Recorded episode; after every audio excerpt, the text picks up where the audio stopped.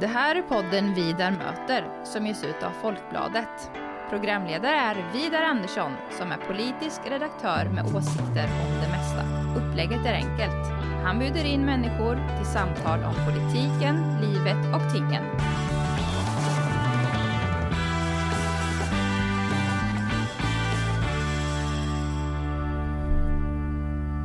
Välkommen till Vidar Möter, Thomas Wärfman, kyrkoherde här i Norrköping. Tack så mycket, det är gott att vara här. Ja, stort tack för att eh, du tar dig tid. För det är, du är ju faktiskt, vad kan man säga, verksamhetsledare eller vd, om man ska hitta någon jämförelse i, i Norrköpings i särklass största förening. Ja, det är det. Det är den största i civilsamhället. Ja. Den största aktören. Ja. Vi är väl ungefär, om man ska jämföra, trehundra anställda på sommaren, alla är på, på kyrkogård. Ja. Så att det är klart att jag leder en stor verksamhet. Och sjuttiofem tusen medlemmar, någonting sånt? Något sånt. Det är inte dagsaktuella, men det är där någonstans mellan sjuttio och sjuttiofem ligger det. Ja. Mm. Det är väldigt stort. Det är många. Ja. Ja. Hur har kyrkan det under pandemin här? Jag tänker, det bygger ju oerhört mycket. Jag tänker på hela gudstjänstverksamheten. Ligger den nere? Vi har haft den nedlagd i ett år nu. Och eh, vi kör digitala gudstjänster istället. Det var mm. vi nästan först med och ja. hoppade på direkt. Men sen har vi öppna kyrkor så man kan gå in i kyrkan och tända ljus och be och så vidare. På söndagar har vi en präst på plats och någon musiker. Men det får inte vara mer än åtta i kyrkan. Nej. Så att det är riktiga utmaningar. Ibland får vi folk vänta utanför och så. Men nej, vi har ställt in, en av våra stora uppgifter är att samla människor. Mm. Det är vårt verktyg. Mm. Det är där vi är, kyrka. Mm. Och när vi inte kan det, så klart att då får vi hitta andra sätt att hålla kontakt och fortsätta vara kyrka. Mm. Hur går det då? Ja, det är en utmaning för alla, tänker jag. Man kan väl tala med vem som helst som driver någon typ av verksamhet, så är det en utmaning även för oss. Men jag tycker att det går bra. Jag tycker att vi har haft upparbete kontaktnät, men vi ringer mycket Zoom-möten, mycket kontakt på andra sätt. Så att eh, vår diakoni har ju funkat, vårt sociala arbete har ju mm. funkat kanske ännu mer den här tiden. Mm. Ja, vad, vad jag förstår så består ju Norrköpings pastorat av fyra församlingar och så diakonin. Diakoniscentrum. Ja. Ja. Ja. Och det är en omfattande verksamhet. Diakoniscentrum är en verksamhet som inriktar sig helt på unga människor. Mm. Samtal för unga. Det är det enda vi gör på Diakoniscentrum. Och samarbetar med andra aktörer i stan som skolan och polisen och kommunen och, ja. och så vidare kring ungdomar. Och det har ju blivit riktigt bra. Det är ju sedan tjugo femton vi har haft mm. Diakoniscentrum och det behovet ökar ju bara. Vi märker en ökning nu här i pandemin också. I början var det inte så stort annat mm. tryck än normalt. Det var en ganska låg energikris, upplevde jag nog. Det menar att det bara, vi var bara frågande allihop, tror jag. Mm. Men nu börjar det komma ett behov av samtal. Det ökar. Mm. Jaha, så att det bara är inriktat på ungdomar. Det hade jag missat. På Diakoniscentrum ja. är det ja, ja, ja, okay. där. Och samarbeten kring ungdomar, så att ja. säga. Mm. Du, kyrkan är ju en väldigt gammal verksamhet. Ja. Jag läste någonstans att ni säger åtminstone något mer än niohundra år här i trakten, eller? Ja, jag brukar säga tusen, för vi, vi vet ju inte. Nej. Så tusen är en sån där bra, ett bra mått, men det är någonstans niohundratusen år. Ja. Mm. Så jag har ju ett jobb som faktiskt har funnits i tusen år i obruten tradition. Det har sett lite olika ut. Ibland mm. har det varit en kyrkor, ibland har det varit flera som delar på uppdraget i Norrköping. Mm. Men, men obruten tradition har jag ett av de absolut äldsta jobben som finns. Mm. Hur kom det sig att du blev präst? Är du uppväxt i en, en kristen familj, ut, alltså utövande familj? Nej, det är jag inte. Jag kom nog in från kylan, kan man säga. Ja. Nej, jag var inte med i kyrkan när jag växte upp på något sätt. Jag är mm. döpt och konfirmerad mm. och så vidare, men konfirmation gick ganska spårlöst förbi, skulle jag säga. Den bara, man gjorde bara. Jag gick, ja. jag gick nog till skolan, jag gick till konfirmationen. Jag kan aldrig tänka, erinra mig att jag någonsin reflekterade över om jag skulle gå dit. Nej. Och gav inga större spår mer än att jag, när vi tog den första nattvarden, Lindö kapell var det nittonhundrasjuttiosju mm. i, i maj eller juni, då skulle vi ta första nattvarden där kring altarringen. Mm. Jag vet att jag var den första liksom i ledet längs mot väggen på höger sida. Och där får jag en eh, kraftig närvaroupplevelse av någonting mm. jag inte hade upplevt förut. eh, skakade om just då. Sen, sen bleknade nog det där. Mm. Liksom det, men när jag berättar nu känner jag i kroppen att mm. jag, det är ett starkt minne. Ja. Sen under gymnasietiden så var jag väl bara en sån här sökande ung man som undrar vad ska det bli av mig och mm. vad är man till för och vad är meningen med något mm. och allt det där som jag väldigt många brottas, men jag hittar inte riktigt rätt. Alltså politiska frågor, ja det kunde man ju vända och vrida på. Jag, jag hittar ingen sån där gemenskap mm, mm. att här har jag min linje. Så att jag gjorde ju lumpen och, som vanligt och började jobba på järnvägen, växla på ståtöga och sålde biljetten på expeditionen och trodde väl att det var mitt mm. liv. Men sen började jag känna att jag kanske hade någon idé om att jag skulle studera. Jag åkte till Uppsala. Men alltså praktisk filosofi. Okay. Det var inte vad jag trodde att det var. Jag minns hur chockad jag var ämnet. Tänk praktisk filosofi, vad man liksom skulle sitta och vrida och vända ja. På. Det ungefär som man gör när man sitter och pratar med någon. Ja, ja. Ah, det var ganska torrt. Var. Jag tog en knappt igenom den här terminen. Sen tänkte jag att ja, men teologi, det mm. kanske handlar om människor och liksom livsfrågor och det här. Som. Så han började läsa teologi och där är de flesta som läser teologi skulle bli präster. Ja. Inte jag. jag var inte, det var inte därför jag läste.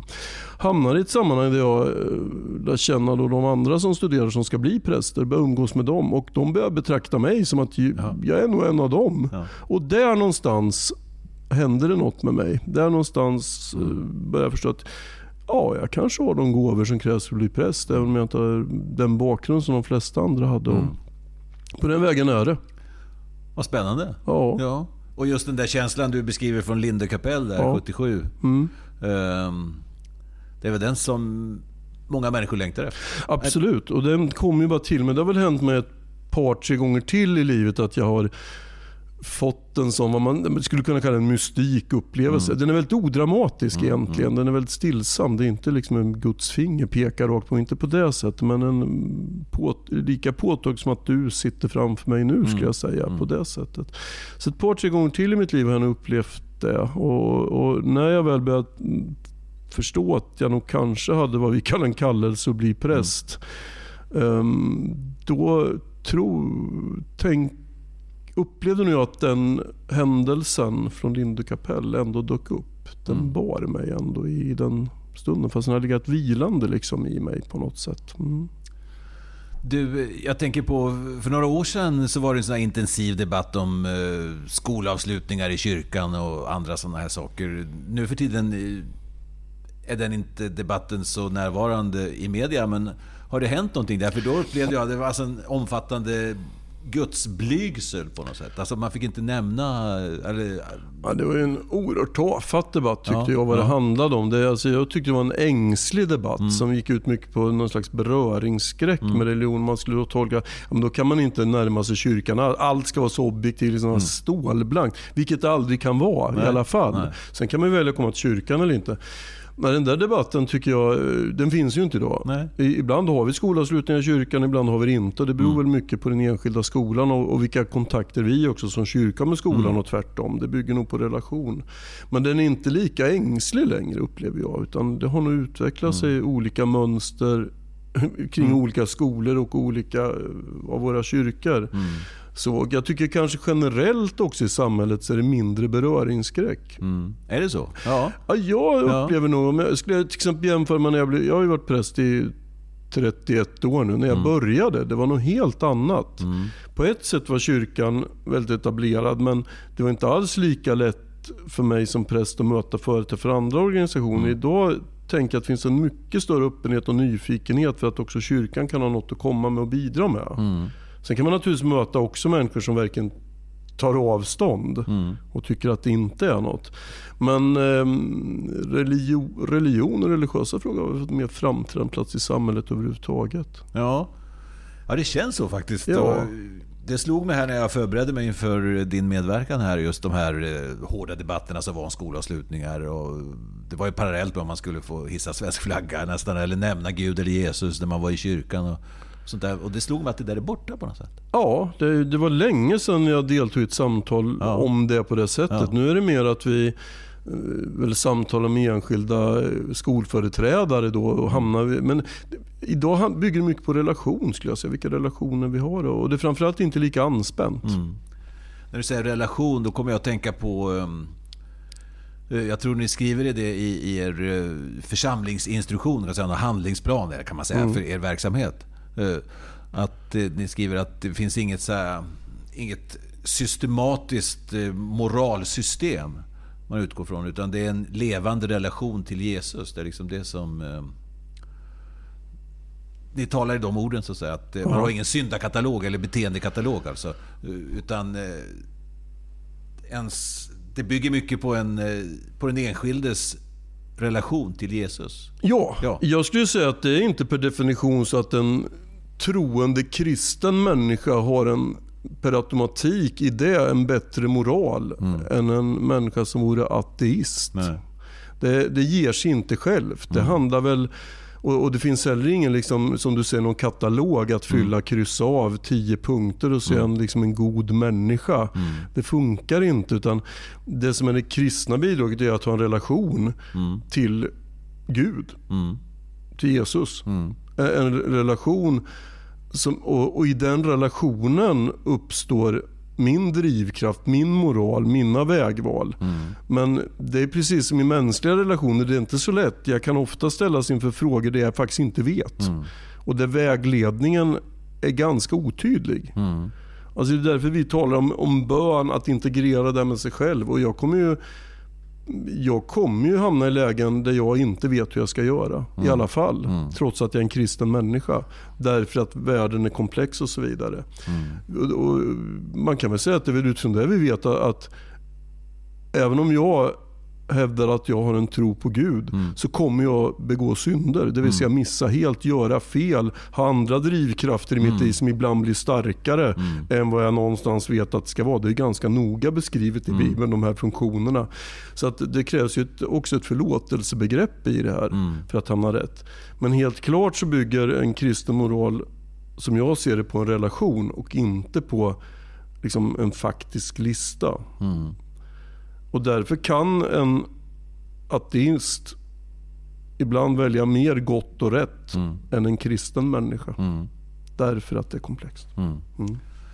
Intressant. Och det är det här som är, tycker jag, ett, ett exempel på den stora dragningskraften alltså, som finns i de stora religionerna, skulle mm. jag vilja säga. Alltså, du har jag menar, ett, ett tusentals år av samlad vishet, insikter och... av mänskliga tillkortakommanden och mänskliga framgångar. Absolut. Ja. Och samtidigt vi som företräder då religiositet, företräder mm. en kyrka eller något samfund eller något, kan ju känna att det här är så komplext. Man vill ju, det finns ju också en, hela tiden en strävan efter enkla lösningar. Det finns ju hela tiden i kyrkans historia rörelser som vill fånga in det i en burk. Mm. Mm. Fånga in det i listan. Mm. Det, det här är rätt och fel, gör så här. Mm.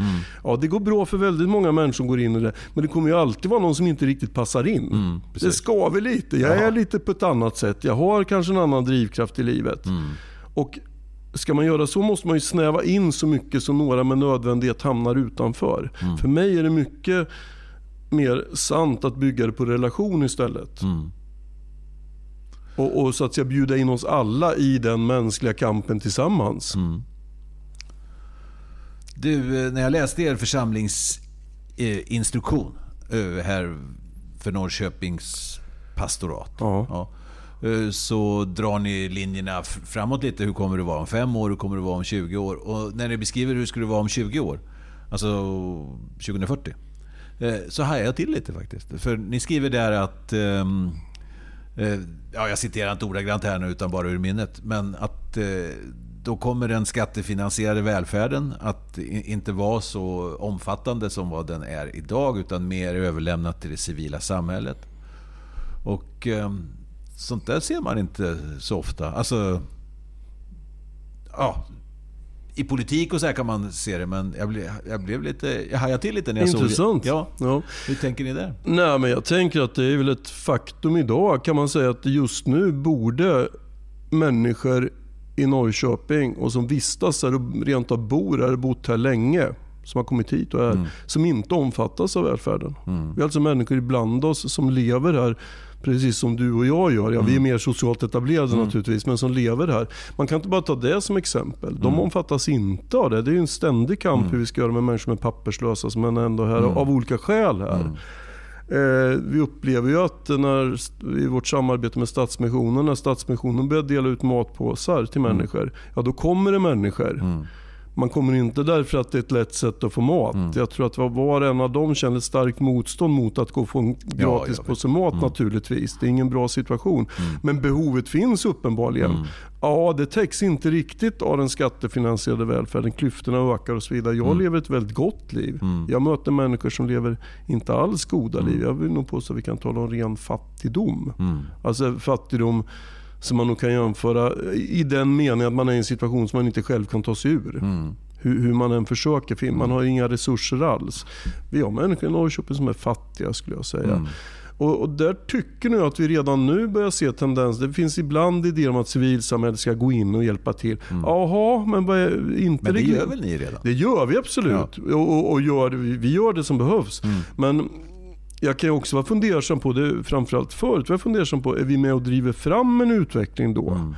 Att det liksom blir välgörenhet som hanterar mm. fattigdom som det en gång var. Mm. Och, och, och det är inte självklart för mig att, att vi ska bygga ett samhälle på välgörenhet. En, en idé mm. om en skattefinansierad välfärd är väldigt stark och god. Mm. Det är en god tanke. Men jag tycker redan man kan säga att vi har missat det också om tjugo år. Jag ser inga större tendenser på att det stärks. Nej. Nej. Jag talade med en, en präst här för inte alls så länge sedan här i närheten. Vi satt och, och diskuterade bland annat de här sakerna. Och eh, den här prästen menar jag att eh, var var lite kritisk till att eh, kyrkan tog politisk ställning eh, som eh, hen uttryckte det. Så, så här, men däremot sa han eh, alltså bland annat i, i migrationsfrågan alltså som system, men däremot sa han är det ju självklart för mig och för alla att står det en papperslös människa utanför och fryser och inte har någon mat så hjälper vi henne. Ja. Alltså det är som människan mer än systemet mm. alltså borde du egentligen tvivla på om eh, man skulle hjälpa en människa. Eller? Nej, men det, det, det är klart att det har vi alltid gjort. Ja. Även i, när folkhemmet var som starkast ja, så är det klart ja, att visst. Kyrkan var med hade diakoni ja, och så vidare. Ja. Men, men det får ju vara anpassat efter det samhälle vi lever i. Mm. Vad vi gör och mm. behovet, hur det ser ut och så vidare. Så att, och det där, och att hjälpa en enskild människa är ju vad ska vi säga, principiellt okomplicerat. Mm. Det kan vara väldigt svårt i praktiken mm. ja, men förstås, mm. men ja. Det är principiellt okomplicerat. Däremot när en så stor aktör som kyrkan börjar agera, mm. då blir ju vi en politisk mm. kraft. Vi bör inte ha partibeteckningar nej, på det nej, eller, eller ens ideologiska förtecken. Mm. Men agerar vi i välfärdssystemet så är vi ju en politisk aktör hur vi än gör och bör ju, tänker jag, ha en, en plikt att reflektera över det åtminstone mm. som kyrka. Vad gör vi nu? Mm. Är vi med nu och driver fram en utveckling eller inte vi själva men är vi med i ett skeende som påverkar samhället i någon riktning? Är det önskvärt eller inte? Mm. Och det är klart att en så stor organisation som kyrkan kommer fa- komma till lite olika slutsatser. Vi är mm. ingen åsiktsgemenskap, vi är en trosgemenskap. Ja, vi kommer att ha präster som företräder olika linjer mm. i det. Precis som präster har olika politisk hållning. Mm. Även där säger inte Jesus exakt vilken politisk färg jag ska ha. Det går att förstå utifrån, det går att förstå Jesus och ändå ha olika idéer om, om hur välfärd ska fördelas ja. och, och hur det ska gå till förstås. Mm. Så att jag är, det här tycker jag är en knepig fråga. Mm. Jo, jag håller med dig, absolut. Mm. Jag tänkte mer i, i så här förhållningssättet från kyrkan, men som du beskriver det nu, det är en så pass stor aktör så det, det kommer att få effekt vad man än gör. Ja, och, och det där när vi, när vi då skriver i vår församlingsinstitution att om tjugo år mm. är, den, är den generella välfärden, skattefinansierade välfärden ser annorlunda ut. Det är mm. ett sätt för oss att göra oss beredda. Ja. Vi tycker ju redan att vi är där i någon mening och ser ingen annan tendens. Alltså mm. drar vi den slutsatsen mm. och då måste vi fundera på hur är vi beredda då att vara mm. kyrka i det läget. På medeltiden var det kyrkan som stod för välfärden ja, helt och hållet. Mm. Ja, det var nog ingen idealisk bild. Mm. Vi, men vi måste ju, om, om vi ska ta vårt uppdrag på allvar måste vi vara beredda att kunna verka i olika samhällen. Mm. Men kan, kan man säga så att ni förbereder er på att det kommer att bli sämre? Ja, det, det var dystopiskt. Ja. Det kommer bli på ett annat sätt. Ja, det var okay. ju, nu vart jag ju politikersvar här. Liksom nej, att man nej, hittar. Men, nej, men, det, nej, men nej. Ja, vi, vi förbereder oss på att kunna vara beredda på att mm. det blir betydligt tuffare. Ja, det är vi. Absolut. Jag läste någonstans eh, om det var du som sa eller om det var i den kyrkpodd som du mm. har tillsammans med Katarina Wendahl. Wendahl, just mm. det. eh, som jag lyssnar på då, att eh, apropå klimatfrågan, en annan stor fråga. Ja. Ja. Eh, så och, ja, det, det var så härligt svar, alltså, som eh, eh, du sa så här att eh, det värsta är liksom hopplöshet och uppgivenhet inför det här. Och så hänvisar du till Guds löfte till Noa, ja, att jorden inte kommer att översvämmas. Nej. Ett härligt argument tycker ja, jag. Ja, ja. Och ärligt talat, för mig är det, på, det lever jag i. Ja, ja. Vi har fått det löftet. Ja, ja. Och, och tittar vi historiskt sett på olika katastrofer, både mm. naturkatastrofer och, och farsoter och mm. farsoter, ja, alltså ja. allting. Nej, det går inte under. Nej. Många dör och far illa, ja. det har jag ingen bild av var, varför det är så. Men mänskligheten har inte gått under, trots mm. att ibland har sett ut att ja. nu, nu går det inte längre. Nej. Och nej, det tycker jag är viktigt. Mm. Varje gång jag ser en regnbåge tänker jag på det. Mm. Det är Guds löfte till Noa. Ja. Aldrig mer mm. total översvämning. Ja. Jag har faktiskt aldrig hört det förut. Även fast jag läser och in- intresserar mycket. Ja, där ser man. Ja. Det var strålande. Ja. En, en, en annan sak jag lyssnade på och i, det var ni satt och samtalade i bloggen där om eh, treenigheten, trefaldigheten, Gud, Jesus och helig ande. Ja. Och du beskrev att du har inget problem med Gud. Du, du gick upp på ett berg och såg hela ja, skapelsen och ja. förstod att det här måste någon ha gjort. Det är inget problem med Jesus, han har funnits. Ja. Och, men heliga ande hade du svårt med? Jag har haft ja. och har inte längre. Nej. Men det, det var nog det jag brottades med då när jag klev in och, och liksom förstod, nu, jag håller på att bli präst, ja. det jag berättade ja. alltså, och, och det var nog den aspekten av Gud som jag brottades mest med innan jag kunde integrera det i mig själv. Det vet mm. jag att jag hade, alltså det här med att stå på ett berg, det tror jag kan ta med mig många, även ja. människor som har en väldigt luddig gudsuppfattning. Ja, ja, det, där ska vi nog igen, det här är någonting. Mm. Det här är Jesus, ja, det är ett historiskt faktum. Mm. Att han, sen vad det innebär, vad Jesus mm. innebar, det, men han har funnits, helt klart. Han säger en del bra saker där, så mm. det tror jag alla kan ställa upp på, mm. om man har tro eller inte. Och så vidare. Men heliga ande, men, men idag predikar någon del om heliga ande. Mm. Alltså detta där som finns mellan människor. Vi är mm. ju, som jag brukar säga, inte bara biologiska klumpar som interagerar. Det finns någonting mellan människor. Det fin- mm. och, och de här gyllene stunderna när vi av kärlek gör saker, mm. då händer det mer än vad vi gör. Mm. Alltså någonstans där får jag fatt på vad helig ande är. Mm. Någonstans där hittar jag min egen erfarenhet av när livet blir mer än vad jag själv bidrar med och den jag agerar med. Mm. Och när vi hittar varandra, de här välsignade ögonblicken när livet blir okomplicerat. Mm. Det finns gyllene ögonblick där man bara agerar med en annan människa eller med fler. Och det bara är. Mm. Och vi reflekterar. Det tänker jag är helig ande. Ja. Ja, för mig känns den heliga ande närmare. Jag, jag är inte utövande kristen, jag är medlem i, i mm. kyrkan naturligtvis och känner stor dragning, mm. men jag är liksom inte utövande. Men heliga ande känns närmare. Jag tänkte, för fyra år sedan var jag hos eh, prästen Margareta Ridderborger ja. i Karlslund, hemma hos henne, och hälsade på. Hon arbetar i Finnsborg. Finnsborg ja, ja. Hon talar mycket om heliga ande. Och då frågar jag om det. Någonting, vad är heliga ande? Jag ser den heliga ande i dina ögon. Så. Ja. Det är ett bra svar. Ja, och det där ja, det fastnar verkligen. Det var ett strålande svar. Ja, ja. Ja. Nej, men jag håller nog med om att i, idag skulle jag också säga att den helige ande är närmare. Mm. Skapelsen kan också få mig att, när jag står på Rydaberget, mm. om man tar den bilden, det kan få mig snarare som är ganska liten och, och obetydlig. Ja. Det kan få mig, det finns någon slags också känsla, oj, mm. det här är väldigt stort. Hur jag agerar med andra människor och vad det innebär, mm. det är mycket närmare. Mm. Absolut. Mm. Thomas Wärfman, kyrkoherde här i Norrköpings pastorat, som gästar Vidar Möter idag. Klockan har gått väldigt fort. Ja. Ja. Är det något här du känner du, när du gick hit, som du kanske vill ha sagt som inte jag har berört med mina frågor? Så? Vilken öppning, här kommer vi världens chans att säga ja, något. Ja, visst. Nej, men då, då skulle jag nog kanske vilja säga det jag brukar säga i olika sammanhang, att, vad, vad jag tycker att Svenska kyrkan i Norrköping är till för. Ja. Svenska kyrkan i Norrköping vill bidra till ett gott liv för alla oavsett vilka de är. Mm. Det är så jag läser Bibeln. Mm. Alltså inte att vi bara är till för att vidmakthålla församlingar. Några personer är med mm. i församlingen, sitter och väntar på att Jesus kommer tillbaka. Man bjuder in en och annan, men i övrigt bryr man sig inte så mycket om det som händer mm. i omvärlden. Nej, det är inte vårt uppdrag. Mm. Jesus lärde, de gick ut. De, vi är församlingar därför att vi är kyrka, men uppdraget är mycket större än så. Vi har att agera med alla goda krafter. Och de kan vara helt oväntade ibland. Mm.